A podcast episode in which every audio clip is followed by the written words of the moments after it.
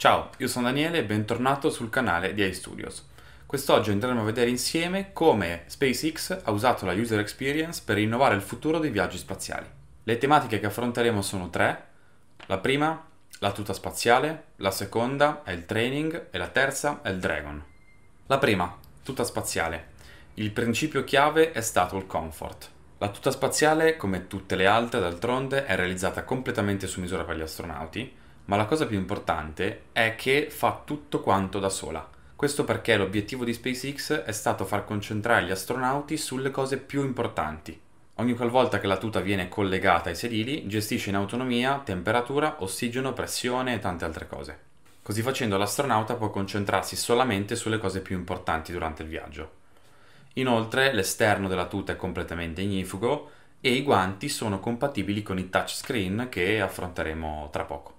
In questo caso l'obiettivo principale era, oltre che semplificare la vita all'utente, era quello di creare una tuta comoda, allo stesso tempo sicura, che semplificasse la vita all'utente, ma come vedete anche dal design, era creare un oggetto molto innovativo, che potesse innovare, creare innovazione e ispirare le future generazioni di astronauti. Training, parte molto importante, soprattutto quando si parla di user experience. Gli astronauti, fin dal primo momento che hanno iniziato a preparare questo lancio, hanno iniziato a familiarizzare con diversi tipi di prototipi di, di, Dragon, ovvero della capsula che li ha ospitati. Hanno iniziato solamente con un prototipo low fidelity, che prevede solamente sedili e tuta.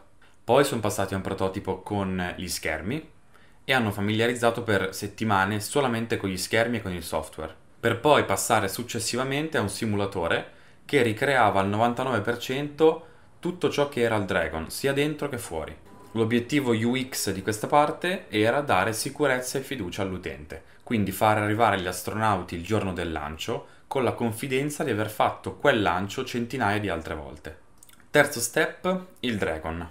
Ogni elemento realizzato all'interno del Dragon è stato guidato dall'usabilità e dalla facilità di utilizzo e la prova di questo sono gli schermi che praticamente sono l'unica componente oltre i sedili presenti all'interno della capsula. Gli schermi completamente touchscreen sono stati progettati con un obiettivo chiaro, accompagnare passo per passo l'utente durante il viaggio. Prima di SpaceX qualsiasi cockpit era pieno di tasti, leve ed era molto difficile da comprendere se non dopo ore e ore di studio e documentazione.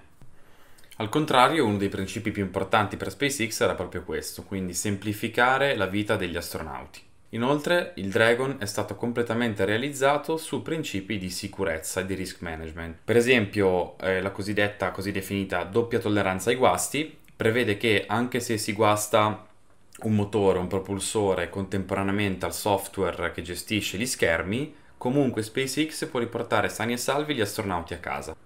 Altra caratteristica fondamentale a livello di sicurezza è il rilascio di emergenza, ovvero in qualsiasi momento si può eh, staccare il Dragon e con i propri motori tornare a terra. L'obiettivo di questa fase, per quanto paradossale, è stato quello di rendere semplice e piacevole un viaggio nello spazio. Dico paradossale perché nonostante lo abbia detto l'ingegnere SpaceX, penso che tanto semplice e piacevole non lo sia. Otto anni di lavoro hanno portato a questo, 8-10 anni di lavoro più o meno. SpaceX ci insegna con questa cosa che l'importante è la costanza, è il tempo, ma soprattutto è continuare a provare, provare, provare, testare per ottenere risultati, talvolta trovare tanti problemi, ma almeno si riesce ad imparare il più velocemente possibile. Se questo tipo di video ti è piaciuto di user experience applicata a casi reali e concreti, ti chiedo di lasciare un commento, così so se lavorare ad altri contenuti come questo e ti ringrazio per la tua attenzione e ci vediamo a un prossimo video.